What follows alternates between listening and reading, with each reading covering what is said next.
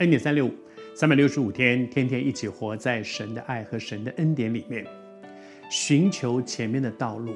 常常最困难的不是神啊，我不知道你的旨意是什么，而是我们外面的声音太多，太多人给你意见，里面的声音太大，我已经决定我要怎么样。当我里面有很大的声音，我就是要这样。我就是要离婚，我就是要搬家，我就是要，我就是要。当我们里面有一个很大的声音的时候，是听不见神的声音的，因为我们拒绝神的声音。耶稣给我们的榜样，耶稣也有自己的想法。他说：“若是能行，我不要；然而，不要照我的意思，乃是照主的意思。”接下来呢？耶稣这个顺服的祷告，交出主权的祷告，是一个很棒的祷告。因为什么？这个祷告马上带来一个结果，这个结果太棒了。这个结果是什么？一定是你羡慕的，也是我期待的。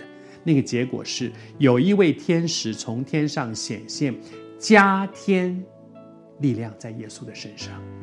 有一位天使把力量，耶稣在这里祷告说：“主啊，主啊。”然后上面就有力量下来。这叫做得能力的祷告。你知道为什么这时候是耶稣是给他天赋上帝得从那里得到的是力量呢？因为耶稣和你和我一样，不是不知道应该怎么办，是跟自己在打仗。我里面有一个我想要，有一个我该做，这两个东西，我想要这样，我该要这样，我明明知道，可是我做不到。更多的时候，我们就是这样吗？不是不知道该怎么办，是不想要，我不愿意。我知道那样做是对的，可是我就是做不到。我知道那样做不对，可是我就是一直要去做。我需要的不是一个我知道应该这样，知道应该那样。我们需要的是力量。你觉得是不是这样？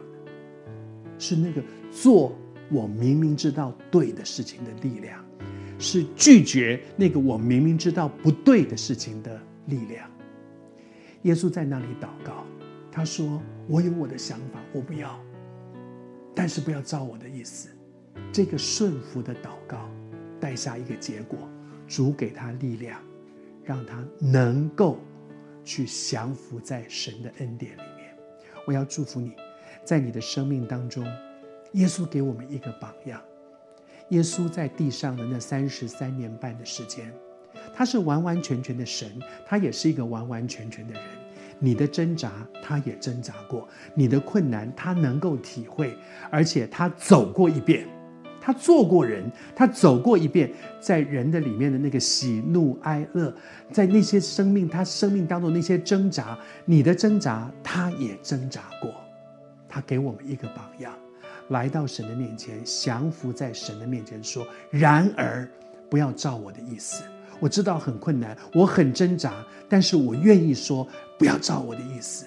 然后这个祷告带下从天上来的能力，让他不只是我觉得不应该，而是靠着神的恩典，我可以做到拒绝那个不应该的，做到那个明明知道应该的。上帝祝福你，你的顺服一定会蒙福，会得到力量。